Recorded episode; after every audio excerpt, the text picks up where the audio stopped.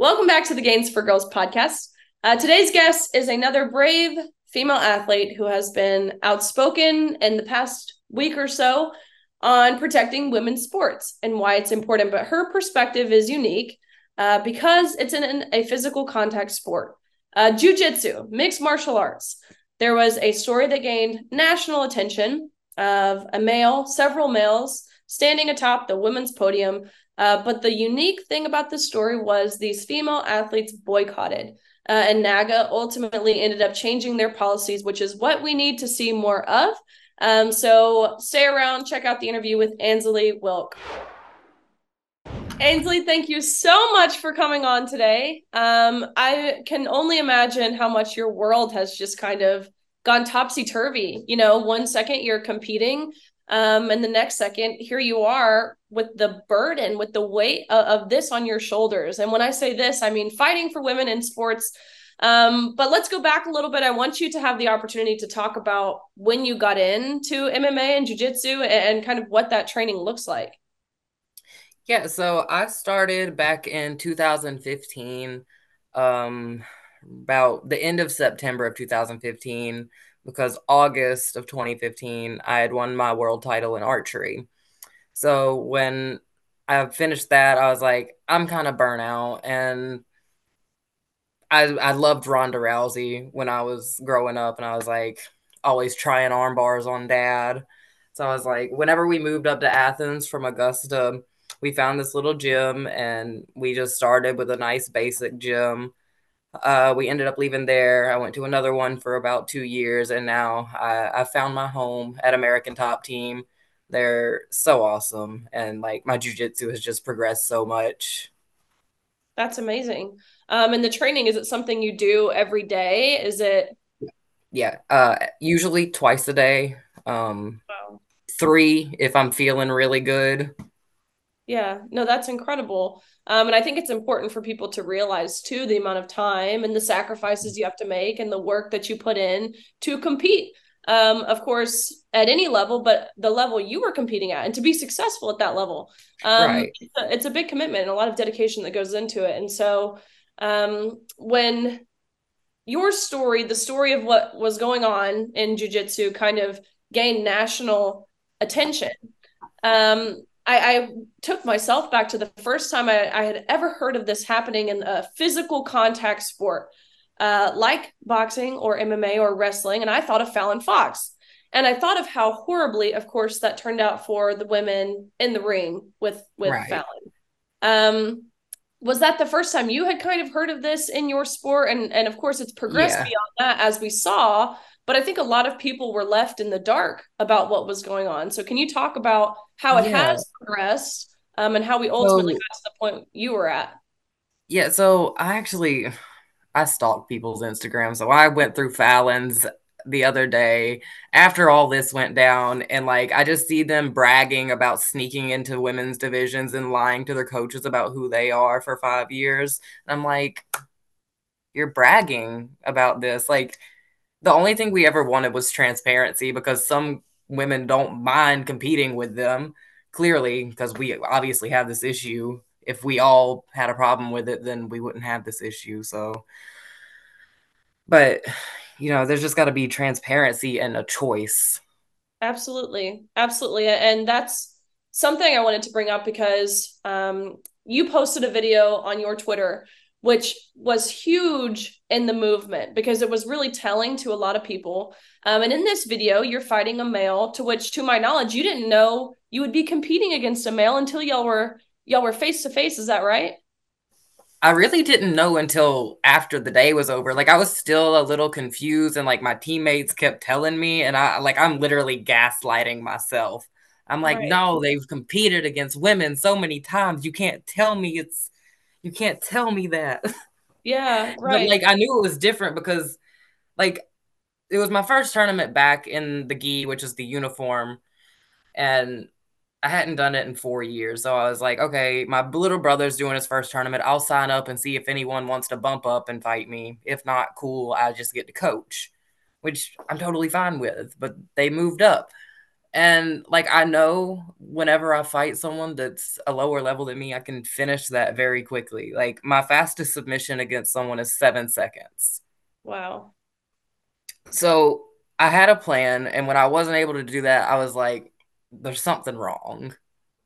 Right. And then I have to fight them again. So I take a completely different approach. And I'm like, all right, just kind of stay level and like don't don't freak out. Because you know you can beat them. You already did it once. Just do it again. Right. So could you feel like a, a male's strength? Yeah. Um, I mean, I roll with men all the time, and like that's not my issue. Is like the issue is like my male partners and I have like a mutual understanding to not hurt each other. I'm not going 100% in the training room. They're not going 100% in the training room. They're probably not even going 25% with me. And I might be going 50. It levels it out because they're a man. Right, right. And so you posted this video. Um, yes. And in the video, actually in the match, you won, uh, which of course is an incredible feat. Um, but in this video, you're explaining, you know, why, what the problem was in allowing this male and more males than just this one to compete yeah. in the women's category. Um, and you got a lot of pushback. Um, one of my one of my favorites that I saw was from Ari Drennan, who I believe is a gaslighting narcissist who comments on my stuff all the time. Any woman defending their own rights, he comments. Um, and he went on to comment and said, you know, why are you you're whining about an unfair advantage when you won, um, which I actually like, responded with. It wasn't even about the unfair advantage against me. I don't care. I beat the hell out of them.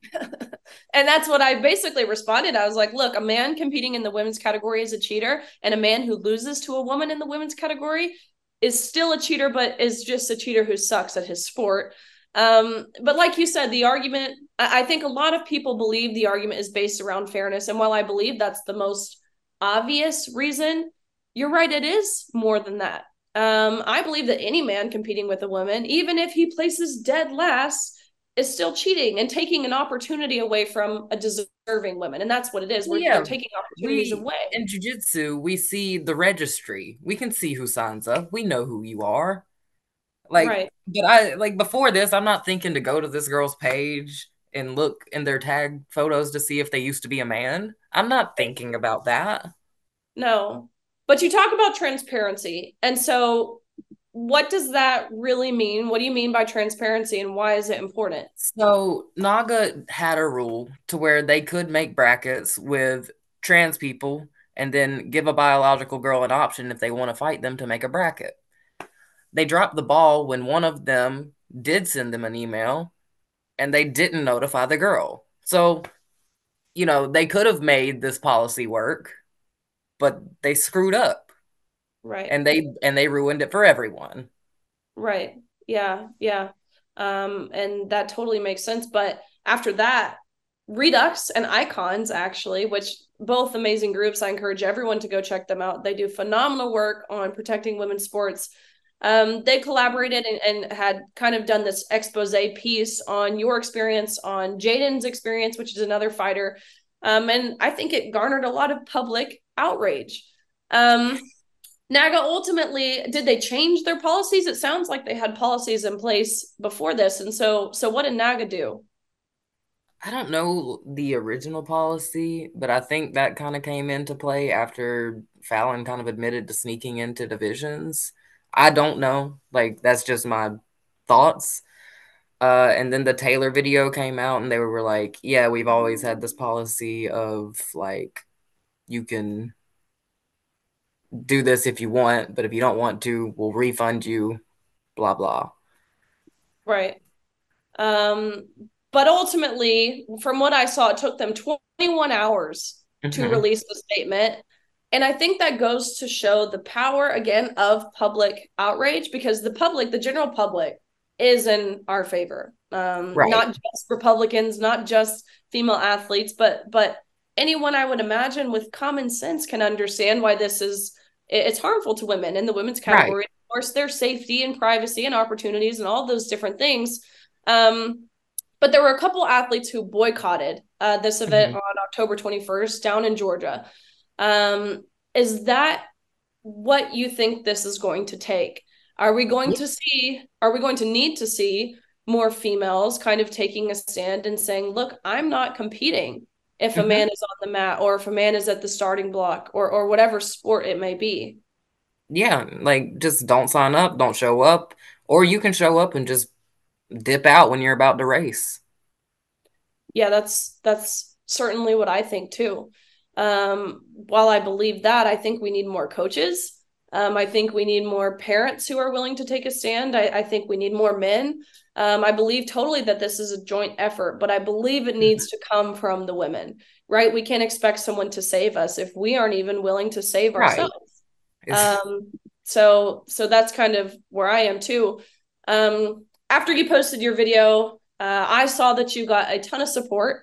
Um, something that I thought was super cool is you even got the support from J.K. Rowling and Martina oh Navratilova. Um, so crazy.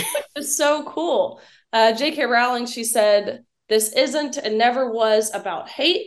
It's about fairness and safety for women and girls. You stood up to protect your fellow athletes, which makes you a heroine in all sane people's eyes.